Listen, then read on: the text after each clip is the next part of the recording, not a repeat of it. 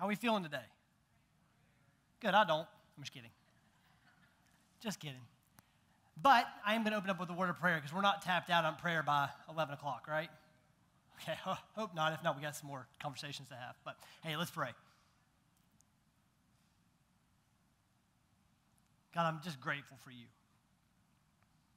I'm grateful that in the moments where I start to rely on my strength, God, you bring me to my knees and remind me that it's never been about me. It's always been about you. God, that all the things that happen in our life, good or bad, God, have the potential to point to you. And if they don't, it's not because they can't, but because we have the wrong glasses on and we're looking at it wrong. So, God, let today be a moment for somebody where they see you, experience you, feel you in a way that they've never have before. God, may my words not be mine, but yours alone. In name I pray. Amen. I'm going to be honest. I don't want to be up here today. I'm going to be transparent today. Because we started a new series entitled Anxiety, I mean, I'm sorry, Soul Care last week, and we talked about anxiety last week. And as a person who is highly anxious, uh, I felt it to my core and felt like a kick in the teeth. And as somebody who has two fake front teeth, I understand that. When we talked about anxiety, we, we, we understand that we all have it and that we all go through it. And that in those moments, we need to rely less on ourselves and more on God. We need to take the control that we think we have and understand that we actually don't have any of it. God has all of it. But today's a little bit different. See, today we're talking about grief.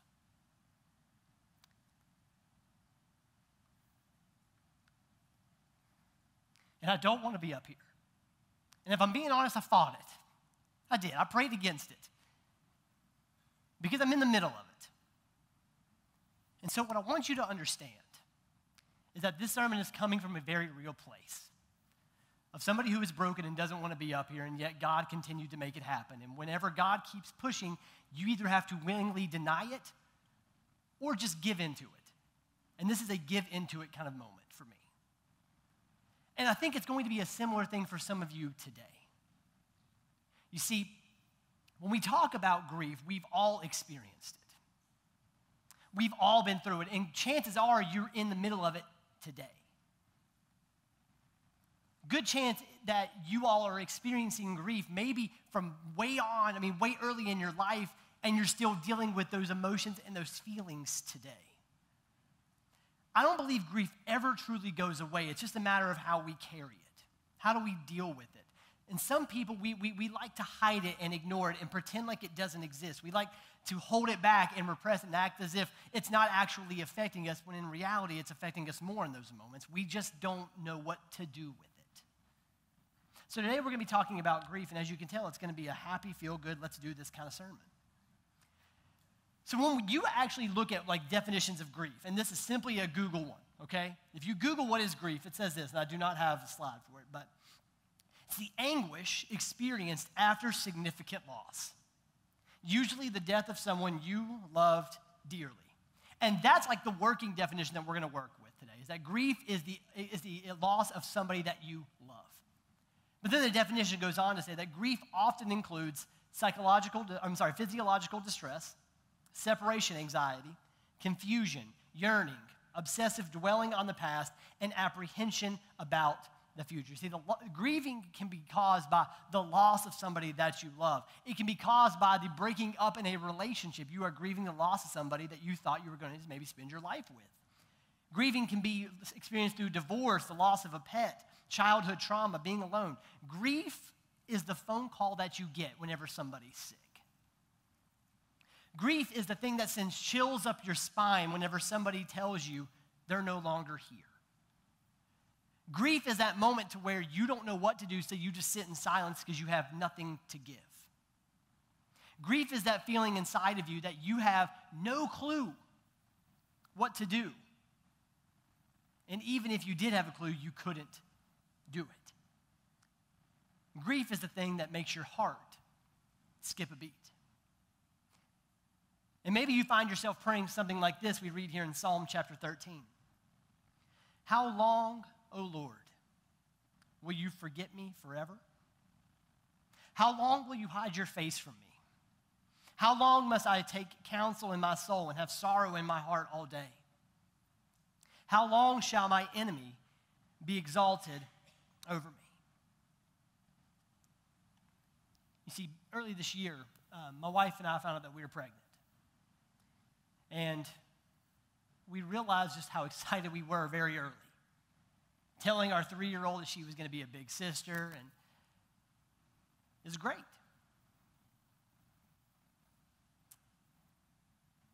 But then one day I was um, bringing Everly to, uh, to daycare here, and I just get a text that says, Call me. See, Julie was at a doctor's appointment, a routine doctor's appointment to check on the baby. And you know instantly what it is. And you're just trying to keep it together long enough to drop off Everly so that you can get home. And you know that feeling that I'm talking about right now. You know the one where you get the phone call, where you get the text message, where maybe you just get that feeling in your soul that something's not right. You don't have answers. That's grief. That's feeling alone. That's keeping it together long enough just to drive home. And you don't know what to do with it. Here are some facts about grief it consumes you. It doesn't affect just your emotions, it's, it's also a physical thing. You feel it physically, you feel it mentally, you feel it spiritually, you feel it relationally. It's unpredictable, it's unpredictable. It has triggers that show up at any time throughout several different seasons. It keeps you awake at night, it keeps you asleep during the day, and it's going to take time to get through it. And I, what I can tell you is that you're going to experience most of these, and there's a good chance you're going to experience more of these. So you may be asking, okay, well, what's the hope in this? What good do we have in this? Because we're all sitting here and we're all feeling something about somebody that we've lost, past, present, or maybe even the future. What do we do about it? Well, here in Psalm 34, I think we have a chance to see it. When the righteous cry for help, the Lord delivers them out of all of their troubles. The Lord is near to the brokenhearted and saves the crushed in spirit. throughout our, uh, that, that whole week where we had to go to the hospital, where we got to deliver our beautiful son at 18 weeks, whenever we got to experience eight hours with him when I wasn't supposed to get any, yes, I was angry. We cried and we cried and we cried. But then you read a verse like this where it says that God saves the brokenhearted and he saves the crushed in spirit. And I think if I had one definition for that moment, it was crushed in spirit. It was the first time in my life I had nothing to give. And I told you guys a couple weeks ago that in Romans chapter 8, where it says that the Spirit will intercede for you when you do not know, with, un, with inexpressible groanings, I had to experience that week after week after week. And we are four or five months removed from it, and I'm still begging God to pray for me in those moments because I got nothing. Grief happens. But that doesn't mean that God's gone. Matter of fact, I would argue that he's closer. We just don't feel it. God is near the crushed in spirit. So you may know that there, if you were to Google right now ways to deal with grief, you would have over 61,700,000 articles from Google alone on how to deal with grief. But one of the more popular ones that you all know are the five stages of grief, which you have denial, you have anger, bargaining, depression, and acceptance. You see, with denial, denial is the one where you're trying to convince yourself it didn't happen. It must be a dream. This isn't real life. Denial is hearing the news but not wanting to believe the news.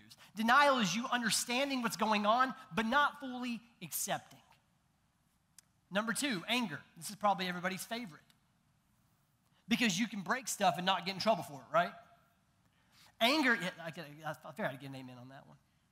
Anger is the one to where you just react. You could hit something, you could just drive, You could be angry at the doctor. You could be angry at maybe the person that you lost. You could be angry at your family. You could be angry at the hospital, your friends, maybe even the person in the mirror. Anger can show itself in so many ways, and let me tell you, I experienced it and I'm still experiencing it. Anger is not a sin unless you keep it inside of you. What we do with anger is where we go wrong. Having anger isn't the problem. Reacting negatively with the anger is where we go wrong. And when we grieve, you are bound to do something that is out of your character. But don't let that be a justification to do it. Number three, bargaining. This is the one where you say something along the lines of, Lord, take me, not them. God, I'll do anything as long as you keep them here. I'll go to church every single Sunday. I'll put more in the offering parade. I, will pray more. I'll do more. I should have done this. I, I should have done that. I could have done this. I could have done that. Bargaining is you trying to make an agreement with God with something that's already happened. It's very natural, very expected, because we all wish we could have done more. Number four, depression. This is the stage where it seems to be setting in and you don't know what to do with it. For instance, depression stage can make you want to step back from the people in your life. The depression stage can make you restless. The depression stage can make you sleep nonstop, even when you're not tired. The depression stage can make you numb. The depression stage can make you completely apathetic to everything and everyone around you because you have nothing left to give because you're trying to give it all to your own emotions in that moment. This is the one that we seem to get stuck in because we don't have the energy to do something else. And number five, acceptance. This is the one to where you find yourself understanding more so and you're okay with it. Acceptance stage is where you're like, okay, I still have a life that I've got to move on with. And let me explain this to you as well. You will experience all of these and they won't be in order. As a matter of fact, you may find yourself uh, in the acceptance stage and you start feeling good, and then something triggers you and you fall right back to where you were. And that's about where I find myself right now. I was feeling okay, thought we were doing okay. Life was moving on a little bit more normal, and then the sermon started coming up, and hey, God said, hey, you got a lot of stuff built up in there, buddy. The acceptance stage can, fall, can keep you forward, but it also makes you fall back and understand that's okay too. If you find yourself being like, hey, I'm feeling good today, great, feel good today, but don't be surprised if tomorrow you don't. Nothing's wrong with you, you're grieving. If you feel angry for a moment, allow yourself to feel anger. If you feel sad, allow yourself to be sad. Because there's joy in the morning, even when it hurts. But then the author actually had a, uh, had a writing partner who came up with a sixth one that I think is very good. And it's one called Finding Meaning in Your Grieving. You see, with, with our little Noah, um, we delivered him at 18 weeks, and they had a thing called a cuddle cot. And what this is is like a cooling, uh, like, like, like, like, a little bed, like a little cooling uh, thing to, to kind of keep him with us longer. And when I said that we got eight hours, is that if it wasn't for this cooling cot, we wouldn't have had more time with him. But that cooling cot was founded by a group of, fa- by a group of parents who had experienced what we experienced. And they realized that they could make this thing called a cuddle cot so that people like Julie and me could experience more time with my son. Eight hours I wasn't supposed to get. They found meaning in their pain so that we could have a little bit more purpose in ours. Whenever we grieve and we are finding meaning, we have scholarships in the names of people so that we could help others in their pain. You create things like a cuddle cot so that parents can experience more time with the kid they weren't supposed to get any with. You have vigils for people who are lost. Finding meaning is good because God is trying to use our pain for His glory. And that doesn't make sense sometimes, does it? But if the only meaning is for us to stay sad, then I think we're missing a little bit. Finding meaning. In Psalm 73, and I don't have this up here, you have a guy named Asaph. And, and Asaph is a guy who is, who, who's just kind of spilling it out there.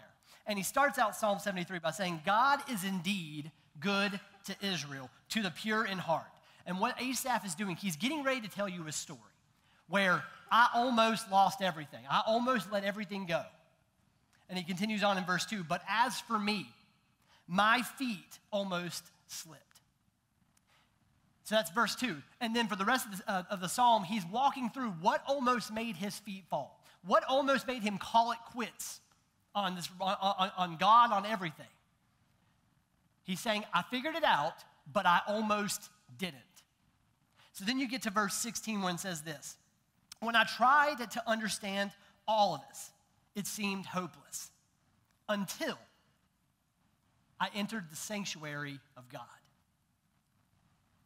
Asaph began, begins his journey by saying, I almost let everything go, but it wasn't until I entered the sanctuary of God where I understood where it was. And it was in God's hands all along. And that's exactly where I am today. We are broken people. And if you think that the preachers who get up here and preach, that the worship leaders who get up here and worship, that we have it all figured out, you're missing it. We don't. God's just given us a platform to help everybody figure it out together. Being broken is not a bad thing unless we allow ourselves to stay there because then we're not letting God fix our brokenness.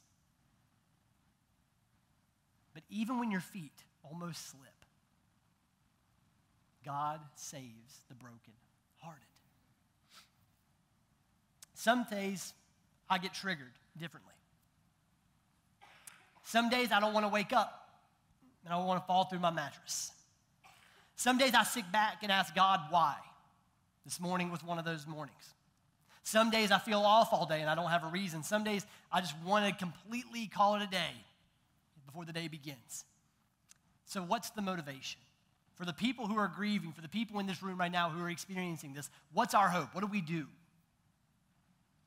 Let's read this. Consider and answer me, O Lord my God. Light up my eyes, lest I sleep the sleep of death, lest my enemies say, I have prevailed over him, lest my foes rejoice because I am shaken. But I have trusted in your steadfast love. My heart shall rejoice in your salvation. I will sing to the Lord because he has dealt bountifully with me. In our pain, we should have steadfast love. In our pain, we have trusted in God's steadfast love for us. We will rejoice in his salvation. We will sing to the Lord because he has dealt with us. And it's kind of reiterated in uh, 1 Thessalonians when Paul is talking to the church in Thessalonica. It's clear that they are dealing with this grieving process, and they're like, What do we do? And he writes this But we do not want you to be uninformed, brothers, about those who are asleep, that you may not grieve as others do who have no hope. For since we believe that Jesus died and rose again, even so, through Jesus, God will bring with him those who have fallen asleep. For this we declare to you by a word from the Lord that we who are alive, who are left until the coming of the Lord, will not precede those who have fallen asleep. For the Lord himself will descend from heaven with a cry of command, with the voice of an archangel, and with the sound of the trumpet of God. And the dead in Christ will raise first. Then we who are alive, who are left, will be caught up with them in the clouds to meet the Lord in the air. And so we will always be with the Lord. Therefore, encourage one another with these words. So, what do we see? What do we see here? We lose people who are close to us. The people in Thessalonica did back then. Why shouldn't we expect the same thing? We have hope during our loss. But more importantly, through Jesus, there is more to this story. Being followers of Jesus means that we have something beyond this life that we get to look forward to, that no matter whom we lose throughout all of this, there is a relationship that we have the opportunity to be in with Jesus that gives us eternity with Him. So when we hurt, when we grieve, when we're sad, remember, He saves the crushed in spirit. So, what do we do with it all? Number one, when we experience loss, we need to grieve. Whenever I lost my brother a couple years ago, somebody said to me, Whenever you need to feel something, feel it, and don't be afraid to feel it again. Whenever we grieve, you're going to feel just about every emotion, possibly in an hour. If you were to get on your phone and go to your emoticons on there and start hitting faces, that's probably going to be you within an hour. And that's okay. God has given us emotions to enjoy our life, to feel in this life. And if we're afraid to show those emotions, then I believe that we're just kind of bottling everything up. Obviously, don't stay sad forever, don't stay angry forever, but allow yourself to feel what you need to feel and when you need to feel it. Don't be afraid of that. For instance, it's like, okay, well, what do we do with it? Here's a couple of examples just in the Old Testament. When Jacob died, we have this in Genesis chapter 50 that they grieved for 70 days. Whenever Aaron, the brother of Moses, died in, in, Numbers chapter 20, we see that they grieved for 20 to 30 days. Whenever Moses died, we read in Numbers 34 that they grieved for 30 days. And here's a funny one. Whenever you hear about David and Saul back in the Old Testament, we know that Saul tried to kill David several times, right? So whenever Saul died, hey, hey, how long should I grieve? One to eight hours. So if someone tries to kill you, give yourself like an hour and then just let them go, okay? But the point it is that, that we're trying to make here is that we have to grieve. And I don't think you can put a number on how long you're allowed to grieve. You can allow yourself to feel it, in my opinion, whenever you need to. When I say that I have triggers, I mean it. Whenever you are like, where is this coming from? Don't repress it and say, I shouldn't feel this. No, you should. You had somebody in your life that affected you, that mattered to you, that you loved and that they loved you. Don't be ashamed of that.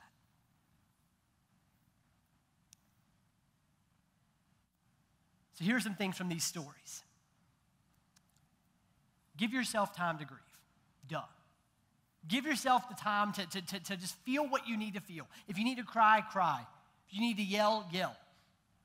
If you need to talk, talk. If you need to sit in silence, sit in silence. I had a lot of angry moments with God. But good news is, is I believe I serve a God who can handle that. Whenever I'm yelling, God, why did you let this happen? I think God said, I got you. Have it out with me. Because I think we have a God who's big enough to handle it. So let yourself feel what you need to feel, but don't let your anger keep you from your relationship with God. He's, he's wanting to point you closer, not push you away. Number two, continue to be present in your grief. Whenever you're experiencing this kind of grief, whenever you're wanting to, to, to, to, just kind of feel it, your natural reaction is going to want to be to seclude yourself, to isolate yourself, not talk to anybody. At least that's for most people. We don't want to be in the spotlight because whenever, listen, if you start hugging me when I'm crying, I'm, it's going to get worse. Okay, don't hug me when I'm crying. If I push you off, it's not personal. You're just making me cry more, okay? Be, be encouraged by that. But be present. Don't let yourself isolate. And that was really hard for me this past year because I wanted to. Number three, stay engaged spiritually. Stay engaged spiritually. You're going to have moments where you're angry at God. But don't let your spiritual life suffer because you're afraid of what the outcome might be. Understand that when I say that God wants to point you more towards Himself, I mean it. Because God wants to use your pain to help others in their pain, and that way He's glorified because you know it's not your strength doing it. If it was my call, I wouldn't be here today. But it's not my call. And I'm grateful that God gives me the strength and gives you the strength to do just that. Number two, when we experience loss, we need to grieve in community.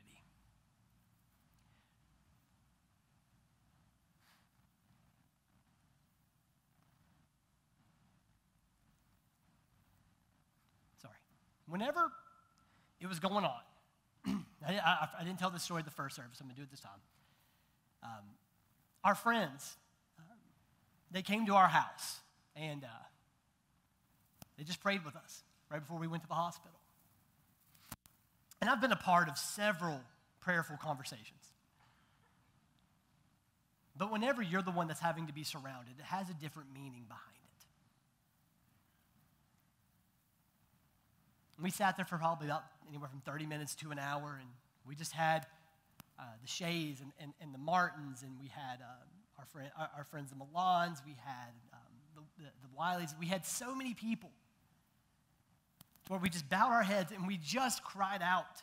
We asked for miracles. We, we, we, we asked for comfort. We asked for anything that we could get.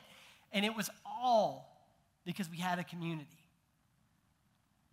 At the hospital, Caleb Martin, who was working there at this time, uh, and my mother in law, uh, we were sitting in the, in the room, and, and, and it was the first moment to where I had nothing to give and I lost everything. And what I mean by that is I lost my mind.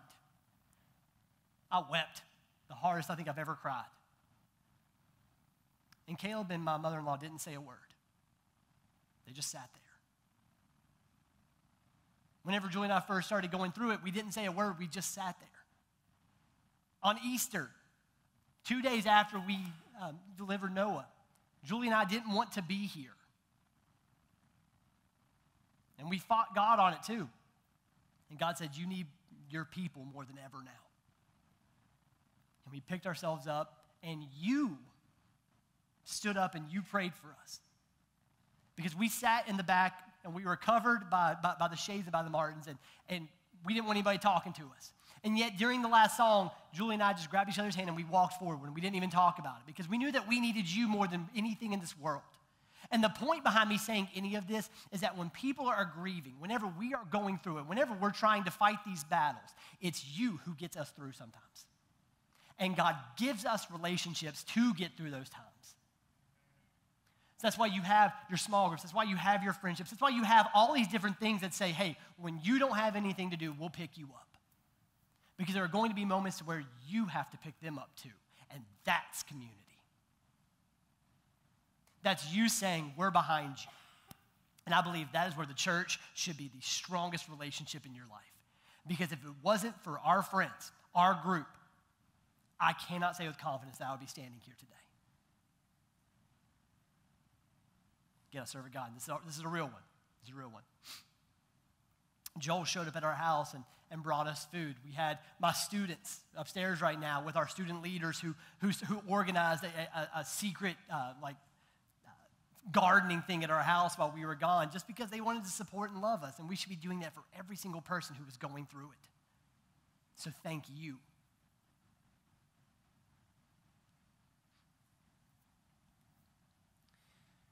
In Job chapter 12, chapter 2, we read this. So when Job's three friends heard all of this that had come upon him, and Job was going through the wringer here, they came each from his own place. Eliphaz the Temanite, Bildad the Shuhite, and Zophar the Naamathite. They made an appointment together to come to show him sympathy and comfort him. And I like to think that like they had like all these things planned out to say to him, like, hey, when he says this, we're going to say this. And so they're, like they're thinking. And yet when they saw him from a distance, they didn't recognize him. And they raised their voices and they wept. They tore their robes and they sprinkled dust on their heads towards heaven. And they sat with him on the ground seven days and nights. And no one spoke a word to him, for they saw that his suffering was great. Sometimes the best thing for you to say is absolutely nothing. Simply being there for your friend, simply being there for your family, that's enough. Hey, what do you need? I'm here when you need. If they push you, push, push away from you, go to their house and just be there. Just sit. Romans chapter 12, verse 15 says, Rejoice with those who rejoice, weep with those who weep. In the New Testament, you see a phrase a lot called with one another. And here's a bunch of examples welcome one another, greet one another, love one another, live in peace with one another, serve one another, help one another, bear one another's burdens, forgive one another, submit to one another, encourage one another, build one another up, and of course, to comfort one another. Grieve in your community. Let your relationships build you up when you need it. Because they are meant to be the greatest relationship is with Jesus. And lastly, when we experience loss, we need to grieve in the community, but with hope. Remember back in Thessalonians when it says, But we do not want you to be uninformed, brothers, about those who are, asleep, that you may not grieve as others who have no hope. As followers of Jesus, hope in that life that we talked about is the greatest thing that we could have because that means everything. When we understand that this life is a temporary one and that everything that we have here is meant to point back to Jesus and the relationship that we have with Him for eternity with Him. That means that all the things that we're going through, all the pain that we're experiencing, all the grieving that we have, God says, I hear you. I'm here for you. And I want more for you. In uh, 2 Corinthians chapter 5, verse 5, it says, For we know that while we are at home in the body, we are away from the Lord. For we walk by faith, not by sight. Yes, we are of good courage, and we would rather be away from the body and at home with the Lord. You cannot escape being made in the image of God. And when we have, and when we see, when we realize just how important that image is that we bear, that gives us hope in the dark times. I don't have this on the screen, but in Romans chapter 8, verse 24, it says, For in this hope we were saved. And that's the hope of the eternal. Now, hope that is seen is not hope, for who hopes for what he sees? But if we hope for what we do not see, we wait for it with patience.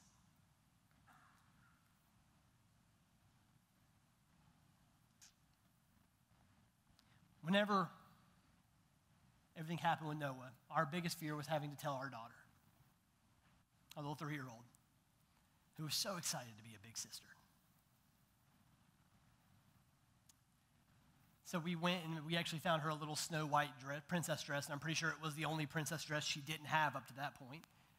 So really lucked out on that one. She put it on, and uh, we were sitting in our living room, and we talked to her. Everything that we heard, everything that we read was, you know, don't shy away from telling kids, no matter what their age is, what's real. So we sat her down and we said, Baby, you know how we were expecting, you know, little baby Noah. She said, Uh huh. we said, Well, baby brother's not going to be here. She said, Did baby, baby brother died? we said, Yeah, he did. And then she kicked me hard in the teeth because she said, So baby brother's with Jesus now. Yeah, he is. And she said, He's okay then. And when a three year old can remind a 32 year old that Jesus is there in the midst of my pain, imagine what we can do with our age, with what we know, with what God has blessed us with. As the band's coming up, I just, I just want to say this. You're going to go through it. And you're not going to figure it out instantly. You're going to have hard moments. You're going to have hard times. You're going to experience it several times throughout your life, and some are going to hurt more than others. But what I also know is that God's character doesn't change just because of our circumstances. And I had to remind myself of that because there were days and moments where I didn't feel it. God's good. And when you grieve, don't forget that. You may have to have conversations and you may have to go through some, some emotions and you may have to deal with some stuff, but you can't escape it. But God wants to help you through it. Let's pray. Father, thank you for today. God, for a strength that's not mine. I know that.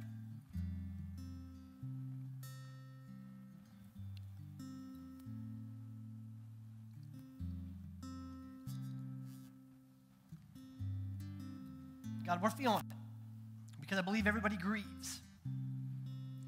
But God, this story, this sermon, this, this message is not about Philip, it's about you. And this is simply me saying that you have gotten me through this, that you've gotten Julie through this—strongest woman on this planet. So, God, we don't know what tomorrow holds, we don't know what we're going to feel some days. But what I do know that when you say in Proverbs to trust in the Lord your God with all of your heart and to lean not on your own understanding, but in all of our ways, to submit to you and you make our path straight. That takes Philip out of the equation. Because it's only by you, by your blood, by your sacrifice, by the future hope that you have in you, that we have life today. Our loved ones, our gifts that you have given us. God, they're not ours to own. So, God, thank you for Everly's reminder that being with you makes everything okay. In your name I pray. Amen. We're going to sing one last song, and if you have anything you want to pray about, talk about, Joel will be on your left, I'll be on your right.